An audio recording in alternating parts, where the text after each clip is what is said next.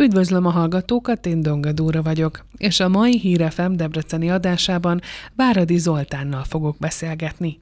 A természettervezetőjétől a kullancsok viselkedéséről és életmódjáról tudunk meg többet, emellett tanácsot ad, hogyan távolítsuk el őket, ha találunk akár egyet is a bőrünkben. Aztán áttérünk a kullancslegyekre, melyekről ritkában hallunk, de ők sem válogatnak, ha vérszívásról van szó. Majd a szúnyogokról és azok természetes gyérítéséről is beszélgetünk kertségekben megjelent egy ilyen zöld színű, fényes kitimpáncéllal rendelkező bogár. Erről mit kell tudnunk, vagy mi ez pontosan? Több ilyen zöld színű bogarunk is van egyébként ebben az időszakban, de ami idei évben nagyon-nagyon nagy számban fordult elő, ez egy nagy gradációs éve volt, ez a zöld cserebogár. Ez egy nyári cserebogarunk, egyébként jóval kisebb, mint a klasszikus májusi cserebogár, és tényleg nagyon szép fém fénye van, mint az autók között is vannak ilyen metálfényi zöldek. Ezen kívül egyébként vannak még zöld színű bogaraink, hiszen a mindenki által ismert rózsabogár, amit egyébként hivatalosan aranyos virágbogárnak hívunk, a kettő egyébként mondjuk azt, hogy rokonok, hiszen mind a kettő a lemezes csápúak közé tartozik, de még az egyik a virágbogarak közé, a másik a cserebogaraknak a csapatát fogja majd gazdagítani.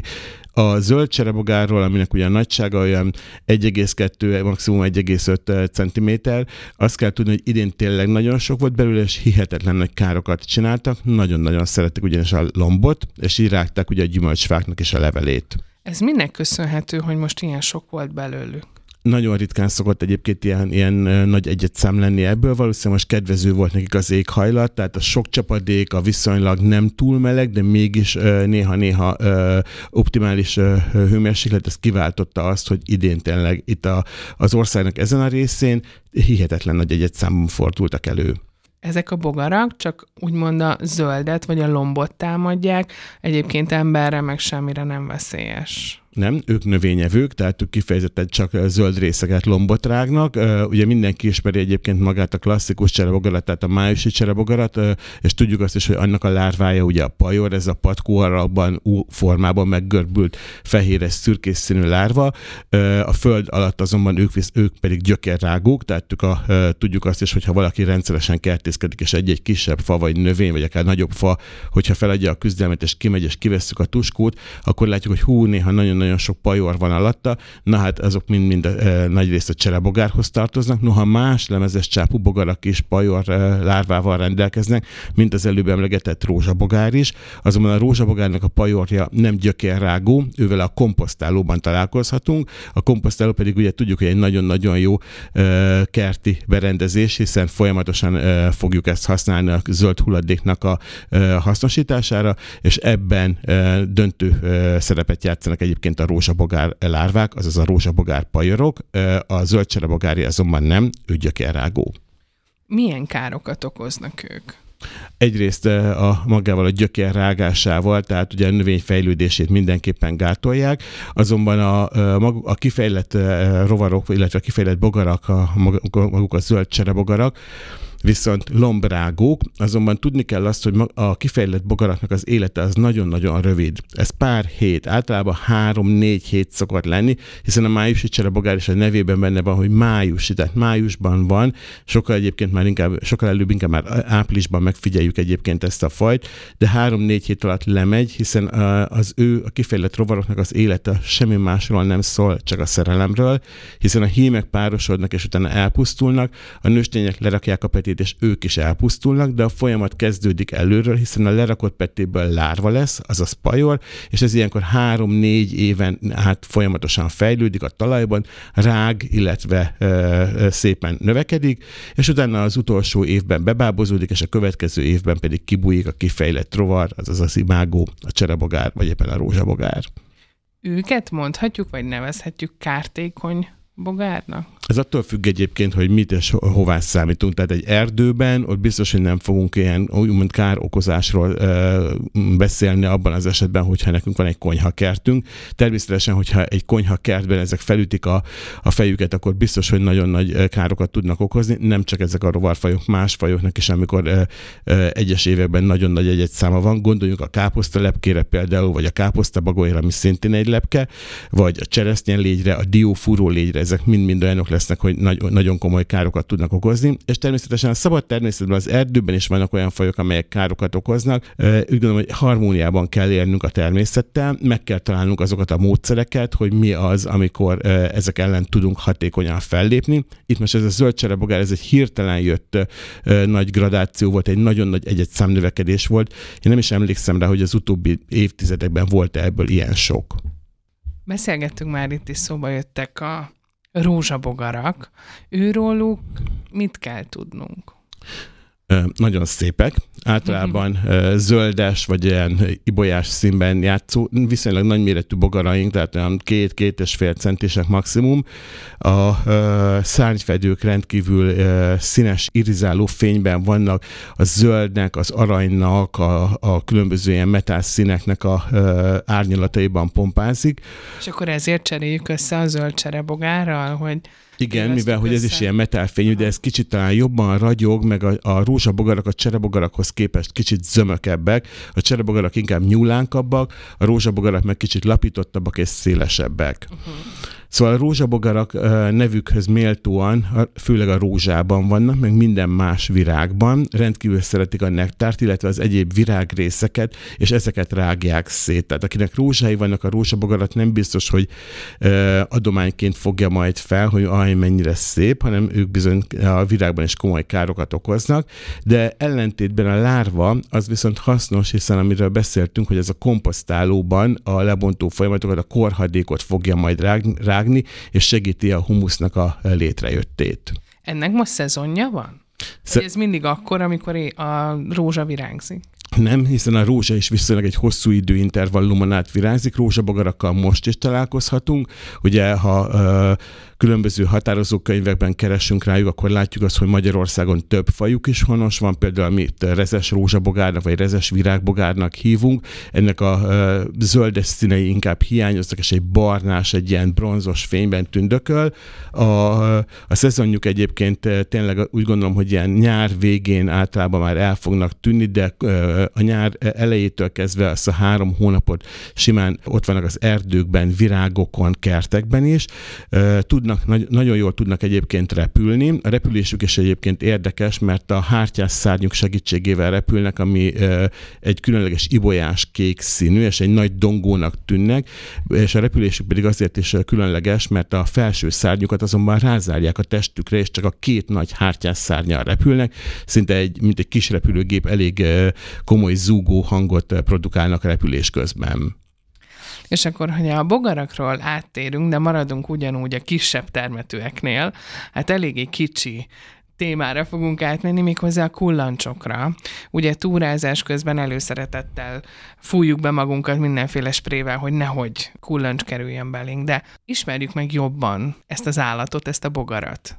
Ugye, mit kell tudnunk róla? Kezdjük talán ott, hogy ő nem is bogár, és még csak nem is rovar, mert a kullancs az különleges, ő a pókszabásúak közé tartozik, hiszen amíg tudjuk azt, hogy a bogaraknak, rovaroknak, azoknak hat lábuk van, azaz három pár, a kullancsoknak négy, mint ahogy a pókoknak, de érdekes a kullancsoknak az egyetfejlődése, mert az első lárva korban még csak három pár lábuk van, utána pedig már négy, lábuk le, négy pár lábuk lesz. A kullancsok, tudom, senki nem fogja őket szeretni, nagyon sokan ugye azt kérdezik, hogy egyáltalán minek vannak, meg hogy mennyire megkeserítik az életünket. Valóban, tényleg meg tudják keseríteni, és nem csak a mi életünket, hanem akik rendszeresen járnak mondjuk házi kedvencekkel, elsősorban kutyákkal, ugye ki a szabad területre, akkor a kutyákban is folyamatosan mindig vizsgálni kell, hogy hol van bennük a kullancs, illetve hát, ha valakinek mondjuk szabadtartásban vannak mondjuk macskák, akkor azok is képesek ugye hazahozni a kullancsot. Ha pedig tényleg egy-egy esti séta alkalmával találkozunk, mondjuk akár csak egy sünnel is, és kicsit úgy közelebb merészkedünk hozzá, akkor a, a sűnök is nagyon-nagyon szenvednek egyébként a kullancsoktól, ugyanis őket is könnyen, őket is könnyen megtalálják és felfedezik, mint hogy a legtöbb erdei állatot. És akkor lényegében akkor lehet, hogy adódik nekem is a kérdés, hogy ők honnan vagy miért vannak. Ők Mi egy, hasznuk van? Kullancsoknak az az érdekessége, hogy egy kiváló parazita életmódot folytatnak, ők úgynevezett ektoparaziták, ez azt jelenti, hogy külső élősködők. Az élősködés úgy működik, hogy ők vérrel fognak táplálkozni, ez az ő e, gyakorlatilag éltető erejük. A, az áldozatot azt könnyen megtalálják egyébként. Ugye régen nagyon sokan, bár még most is vannak, akik úgy gondolják, hogy ha erdőben sétálunk, akkor a fákról ugranak ránk a kullancsok, nem ugranak a fákról ránk egyébként, fel sem másznak egyébként a fára, meg a kullancsok nem is olyan jók matekból, hogy ki tudják azt számolni, hogy ha messziről észrevesznek minket, hogy ők pont akkora essenek le, amikor mi a fa ág mhm. alá érünk. A kullancsok egyébként felkapaszkodnak a fűszálakra, és a fűszálakról gyakorlatilag egy-két lábukkal megkapaszkodnak a fűszál, és a többi lábuk pedig a levegőben van, hogy a fűszál mellett elhaladó állatot, vagy éppen embert el tudják úgymond kapni, és bele tudnak akaszkodni a szabad lábaikkal az állatoknak a szörzetébe, bundájába, vagy éppen az embernek mondjuk a ruházatába. És akkor tényleg így van, hogy ez nyáron ugye a legjellemzőbb, ugye amikor sétálunk az egy gyakrabban az erdőben, és télen mi történik velük, vagy hova bújnak? Télen pihennek, ugye a legtöbb rovar azért télen nem folytat aktív életet, hiszen az időjárási viszontagságok, időjárási anomáliák nem kedveznek nekik, olyankor ők elhúzódnak. A kullancsok nagyon-nagyon régóta itt vannak hazánkban, és ugye ők őshonosnak számítanak, tehát eh, sokszor szokták azt mondani, hogy egy-egy kemény tél milyen jól jönne, mert az állományt úgymond csökkenteni. Való igaz ez, hogyha lenne egy-egy olyan időszak a télben, ami most már nagyon-nagyon régóta nem történt meg, hogy mondjuk egy olyan két héten át tartó, egy ilyen tartós mínusz 10-15 fok lenne, akkor az állomány valószínűleg egy kicsit csökkenne, na de hát ennek hiány vagyunk, úgyhogy ezek az állományok gyakorlatilag tökéletesen áttelelnek, és ahogy jön a tavasz, ahogy jön a kikelet, akkor ők is élednek, és innentől fogva keresik újra a, a táplálékukat. Ők meddig élnek egyébként? Egy szezont élnek egyébként általában, tehát a kullancsokból nincsenek matuzsálemek. A kullancsok egyébként ugye úgy vannak, hogy a, a vérszív kihívása az a lételemük, tehát kell, hogy találjanak maguknak egyébként, és ez egyébként ez a vérrel táplálkozó állatokra ez mindenképpen igaz lesz, hogy kell, hogy találjanak valamilyen gazdállatot. A, a taktikájuk, ez, ez a, illetve ez a technikájuk is ez nagyon-nagyon jó, és tökéletesen működik, hiszen könnyűszerrel meg tudnak kapaszkodni akár a nadrágszáron, akár a zoknin, akár ugye az állatok szörzetén, és egy-egy túra után muszáj is, hogy átvizsgáljuk ugye magunkat, hogy, vagy, vagy hazaérve, hogy nincs -e véletlenül bennünk kullancs, hiszen a, azzal, hogy ránk felkapaszkodik, azzal még nem kezdi meg a vérszívást, mert ő szépen és rendkívül óvatosan megtalálja azt a helyet, ahol ő majd megcsapol minket. És akkor ezt úgy kell elképzelni, hogy megtalál minket, hogy konkrétan direkt a, ugye azt szoktuk mondani, meg azt szokták mondani, hogy a hajlatokba keressük, mert ott szeret oda bújik, idézőjelbe? Igen, bár egyébként nyílt területen is, tehát akár simán a karunkba is, de valóban a hónajban, a könyökhajlatokban, tért hajlatban ott sokkal valószínűbb tud lenni, meg hát neki feltétel az, hogy bejusson mindenképpen a ruházat alá, tehát ruházaton át nem fog tudni képes minket megcsapolni, azonban, hogyha bejut, akkor onnantól fogva megtörténik az, az úgymond önkéntes vérvétel, ezt egyébként észre se vesszük. A probléma egyébként nem is azzal függ össze, hogy most megcsapol minket, hanem azzal, hogy különböző betegségeket terjeszt, és ezek a betegségek azért valójában egyikünk sem szeret betegnek lenni, és nem is jönnek jól kullancs csípésbe halt bele egy pár. És uh, ott nem az szerepelt a cikkben, hogy Lyme-kor vagy bármilyen betegség, hanem maga a csípés okozta ezt. Ez tényleg létezik, hogy csak egy csípéstől is betegség lesz. Ne, tehát itt az, hogy valamilyen betegség kialakult, tehát valamilyen kórokozót bejuttatott a mm. kullancs. Ez lehet, ugye a Lyme-kór az a, az a klasszikus, amit nagyon sokan ismernek, és a, a kullancsok által tényleg terjesztett betegség lesz. Magába a csípésbe, illetve egyébként ez egy szúrás lesz, ebbe, ebbe nem halunk bele. A problémát azt jelenti, hogy a kullancsnak a nyála tartalmazza azokat a kórokozókat, amelyek bekerülnek a szervezetünkbe. És hogy hogy kerül be a kullancs nyála a szervezetünkbe, az pedig úgy, hogy a kullancs, amikor gyakorlatilag át tudja fúrni a mi hámszövetünket, és elkezdi szívni a mi vérünket, akkor ő visszafelé a mi testünkbe a nyálából visszaköp, és ez a nyál, ez véralvadás gátló, hiszen ennek folyamán ugye a mi vérünk nem tud megalvadni, ő pedig addig tudja szívni, ameddig jól nem lakik, és abban nem hagyja. Amikor a kullancs teljesen kész van, ugye so, nagyon-nagyon hat, hatalmas nagyra nő az eredeti méretéhez képest, kiválóan tágul az ő teste, akkor egyszerűen visszahúzza a szívókáját, és el is engedi a gazdatestet, onnantól kezdve lepottyan, és köszöni szépen, jól lakott, viszont megtörtént a szívás, és valószínűleg megtörtént a fertőzés is.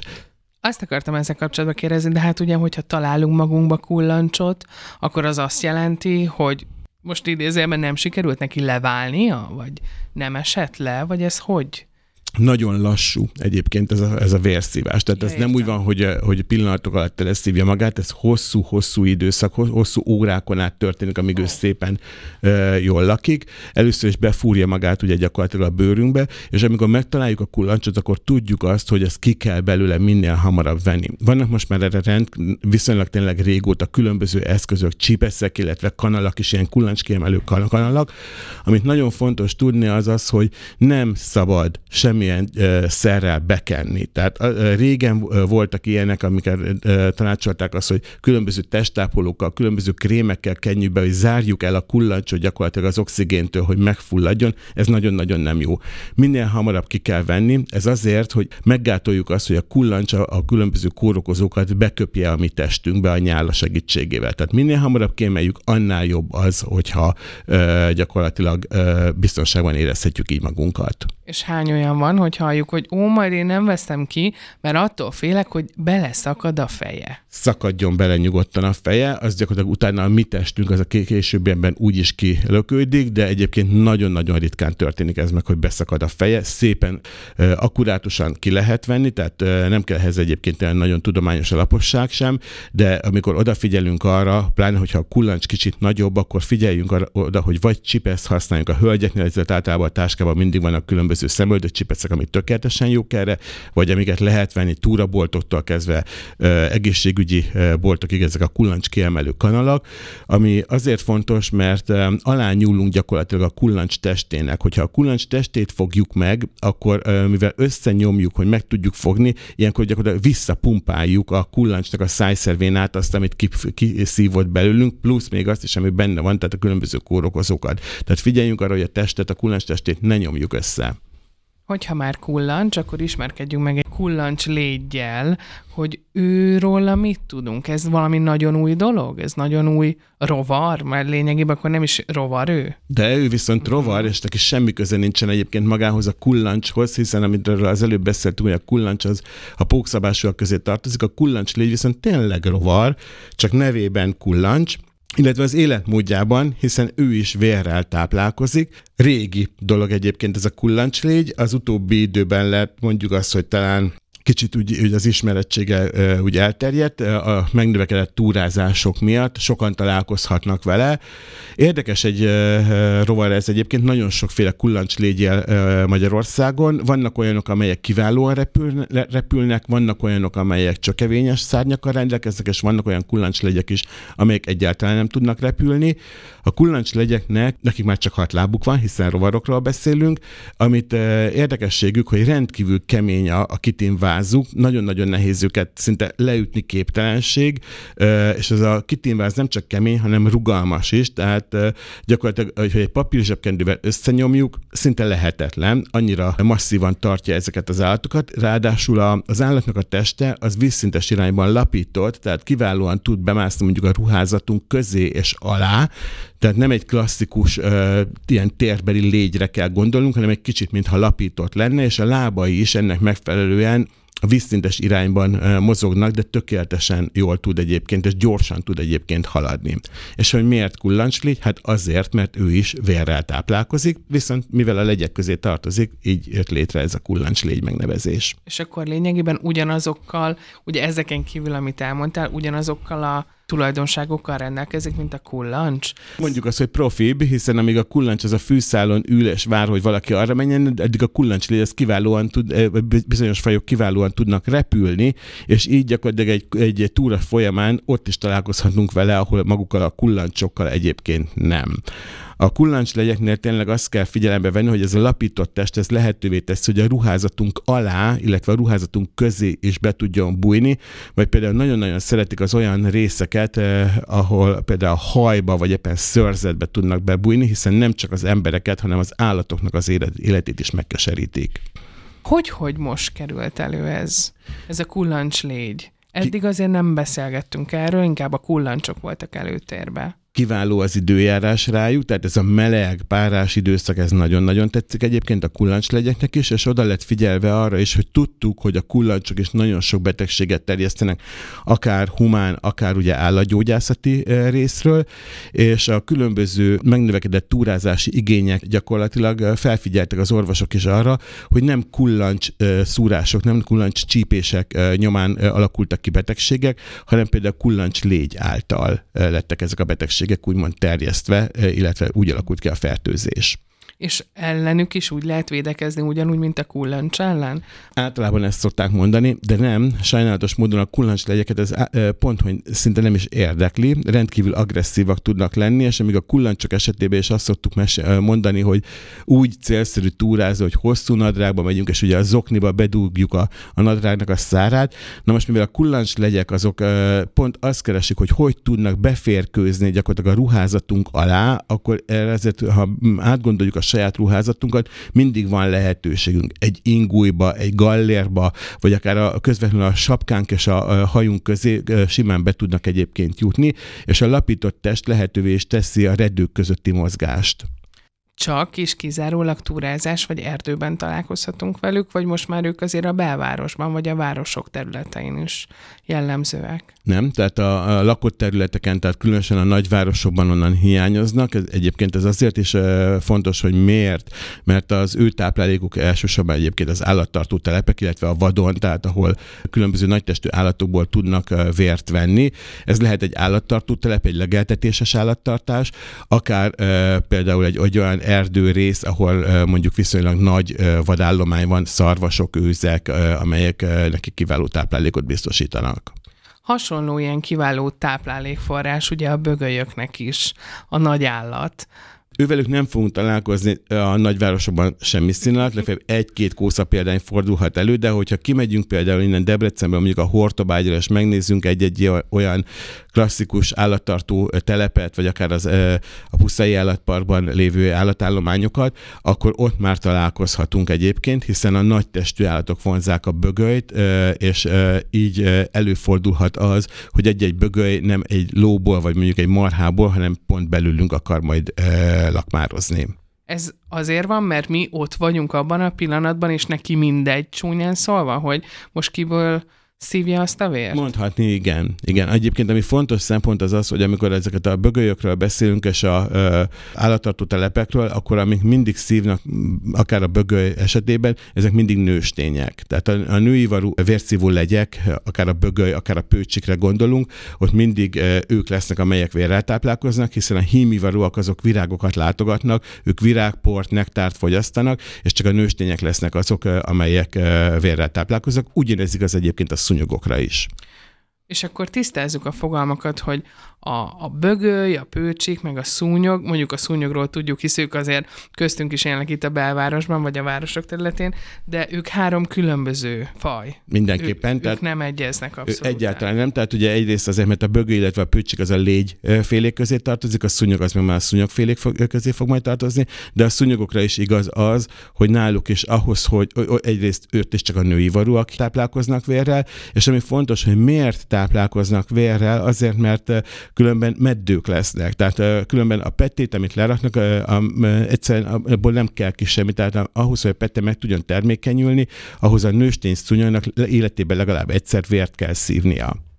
És akkor ők nem is pusztulnak el utána? De utána el fognak majd pusztulni, tehát azért ezeknek az, a kifejlett rovaroknak egyébként, akár a szúnyogokra is gondolunk, nagyon-nagyon rövid az életciklusa, de maga a, a fejlődésük viszont nagyon-nagyon gyors, hisz gondoljunk arra, hogy amikor van egy esős időszak, akkor ha mondjuk otthon a kertben van mondjuk egy esővízgyűjtő hordunk, amiben belenézünk, és az egyik nap még teljesen tiszta, és gyönyörű kristálytiszta víz van benne, és két nap múlva meg már azt látjuk, hogy tele van szúnyoglárvával, és utána három nap múlva meg már azt látjuk, hogy a, a hálószoba is tele van szúnyoggal, akkor gondolhatjuk, hogy ezek nagyon-nagyon gyorsan fognak fejlődni. Akkor lényegében most a szúnyog időszakot éljük, hiszen nagyon esős volt az elmúlt időszak, akkor nekik ez egy kényelmes időjárás. Ez egy kánaán mindenképpen, és itt uh, tényleg mindenkinek felhívom a figyelmét ahhoz, hogy kevesebb szúnyog legyen. Nem feltétlenül kell mindig a szúnyog írtásra uh, gondolni, hanem mi is megelőzhetjük ezeket, hogyha a kertben felszámoljuk azokat a uh, különböző, mondjuk azt, hogy objektumokat, amik a szúnyogok számára kedvezőek. Itt gondolok arra, hogyha például van egy fóliasátor, vagy akár a kertben lerakott mondjuk autógumik, vagy vizes edények, amiben meg tud gyűlni a csapadékvíz,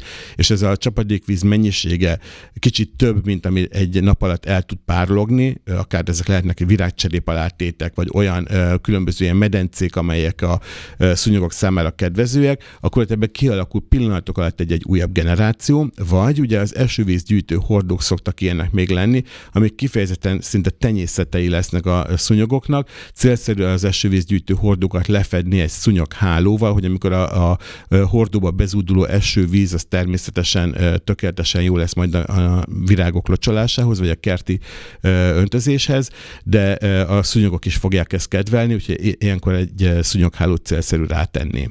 És a hímivarú szúnyogok? A hímivarú szúnyogok azok köszönjük szépen jól vannak, ők növényi nedvekkel táplálkoznak azért kellemetlenséget tud okozni egy szúnyogcsípés, valljuk be őszintén. Egyébként ez mitől függ? Ez emberfüggő, hogyha valaki allergiás rá, vagy valakinek feldagad a keze, vagy a, ez szúnyoktól függ, vagy ő hordoz valamit? Bizony, ugye ezek előfordulhatnak, tényleg lehet egyébként olyan, hogy valaki tényleg érzékenyebb bőrű, és így egy, egy szúnyogcsípés és kellemetlen, meg hát attól is függő, hogy ez különösen gyerekeknél szokott lenni, hogy mennyire vakarják el. És igen, előfordult az is, hogy hordoz valamit. Nem kell egyébként messzire menni, úgy most ha visszaemlékszünk a tanulmányainkra, akkor a malária szúnyog esetében ott volt az, hogy ez is hordoz egy kórokozót, ami a szúnyogra úgymond nincs úgymond hatással, de ugye rengeteg ember életét követelte évszázadokon át a malária betegsége. A nálunk lévő szúnyogok között is vannak olyanok, amelyek különböző parazitákat, kórokozókat hordozhatnak, és ilyenkor esetleg jobban megviselik ugye a szervezetünket. Egy-egy szúnyog csípés ugye jobban bedagadhat, fájhat, kipirulhat, és ilyenkor akár valamilyen gyógyszeres kezelést is kénytelenek vagyunk bevetni, akár egy, egy kenőcsöt, egy krémet, vagy valamilyen uh, olyan készítményt, amivel lejjebb tudjuk húzni ezt a duzzanatot. És honnan szedik össze? Ezeket a hordozható betegségeket? Elsősorban egyébként ugye magukról az élőhelyekről, tehát ahol előfordulnak, meg ne felejtsük azt, azt sem el, hogy ezek a szúnyogok ugye egy, nem egyszer tudnak táplálkozni, hanem többször, és ugye, mint ahogy egy járvány ki tud alakulni, hogyha egy-egy fertőzött egyedből szívnak vért, utána mennek a következőre, a következőre, és így átadják magát a fertőzést. Most a szúnyogok esetében azért vannak nagyon-nagyon jó, mondhatni azt, hogy bio szúnyogírtóink, ezek közül kettőre van, amit mindenképpen mindenképpen megemlítenék, az egyik az nappal aktív, ez pedig a fecske. Ugye a különböző fecskefajok elsősorban a molnár, illetve a füsti fecskét említeném meg. A másik pedig az éjszakai műszakban dolgozó denevérek, amelyek rengeteg szúnyogot fogyasztanak el. Hazánkban egyébként 28 denevérfaj honos, és itt Debrecenben is jó pár fajjal találkozhatunk. Úgy kell elképzelni, hogy a, az, a denevér, amikor felébred, és az alkonyati órákban elkezd repkedni, onnantól kezdve egészen a következő elalvásáig, tehát mondjuk mondjuk a kora hajnali órákig, körülbelül egy denevér egy éjszaka alatt nagyjából olyan 3000 szúnyogot eszik meg. Hogy mennyire jó bioszúnyog írtok, most mindenki átgondolhatja, hogy ezt a egy éjszaka alatt elpusztított, egy denevér által elpusztított 3000 szúnyogot, ezt nekünk kellene megetetni. Amíg van eső és jó idő van, addig itt lesznek velünk. Hát Zoli, én nagyon szépen köszönöm, hogy eljöttél, és felvilágosítottál minket, hogy lényegében a nyári rovarok, és ugye a kullancs formájában pókunk, és milyen tulajdonságokkal bír, aztán vigyázzunk magunkra, meg azért rájuk is. Köszönöm Hajrá. szépen. Én is köszönöm szépen.